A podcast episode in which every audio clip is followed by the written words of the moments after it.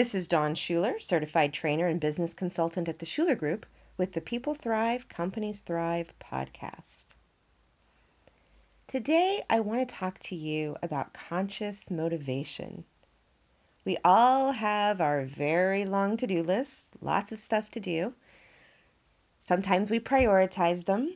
Sometimes we actually pay attention to the order, the priority order, and and take care of the most important things first and then the next most important thing. And then sometimes it feels like we're slogging through mud. And we're we're just like machines, automatons, going through the motions. And what happened to the excitement or the juice or the actually being motivated to do the things we need to do. In a previous podcast episode, I talked about working in your zone of genius. And that zone of genius is when we're passionate and excited and energized and feeling alive by what we're doing. Well, that one's easy. That that's no a no-brainer as far as being motivated. And as much as it would be wonderful to work the majority of the time in our zone of genius, it's not always possible. We're not all there yet.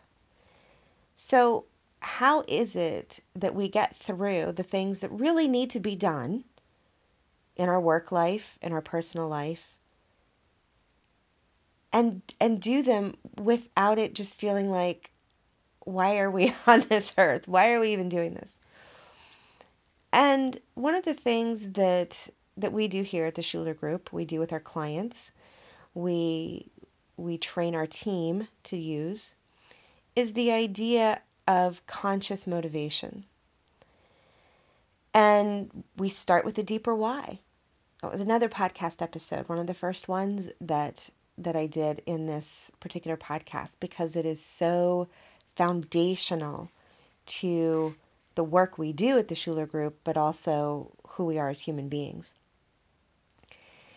And that deeper why is that distilled nugget, that kernel of purpose, of mission, of a manifesto, of why we're here, why we do what we do, why a company does what it does, how a person operates within the company, and how they're important.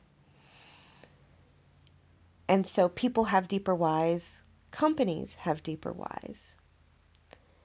And if you can keep that deeper why in front of you, and I imagine it up ahead of you. So whenever I do this talk in front of audiences, I raise my my hands above my head as if as if there's a I'm holding a ball up in the air ahead of me.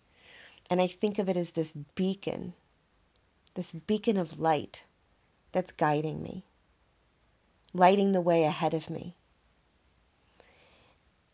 And if I can connect what I'm doing to that beacon, the deeper why, the deeper reason, the importance of what I'm doing. And if I can keep that in front of me, guiding my way, lighting my way, then it makes it much easier to do whatever it is I need to do. So, how do you stay or become consciously motivated? Some of the tools that we use are one, being very clear about your deeper why and having that somewhere that you can access it, whether it's a mantra on an index card, or it's a symbol, or it's part of your vision board, or um, some piece of artwork that ties to your deeper why, something that you can easily access and bring you into the moment, connecting with your deeper why. So there's one. Two is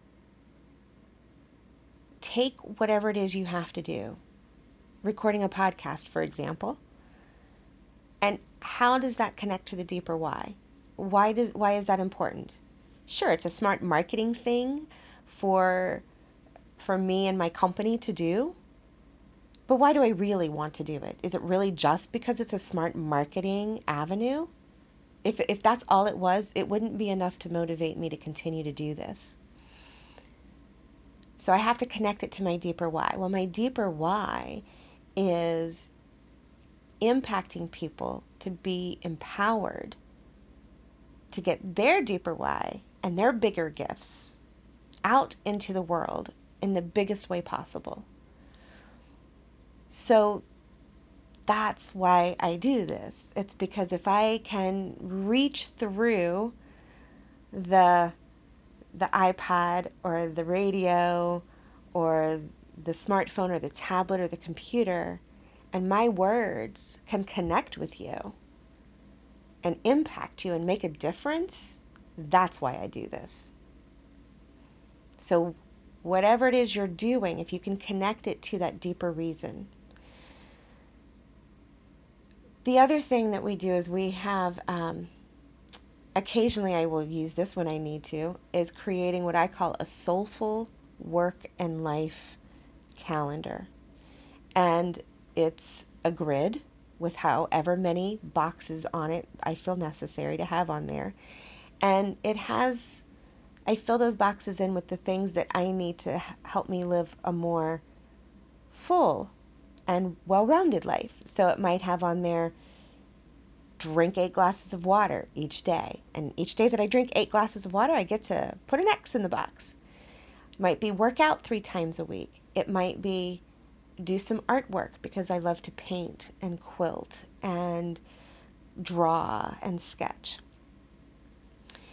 There might there might also be some work related items like get all my receipts and information to my bookkeeper weekly. So I get to mark an X off every time I've done that. And the goal is that every box on that soulful work and life calendar grid has an X through it by the end of the week. And that can motivate me to pull my head out of whatever it's buried in my to do list and in essence, look around and say, ah, there's more to life than just whatever my to do list is.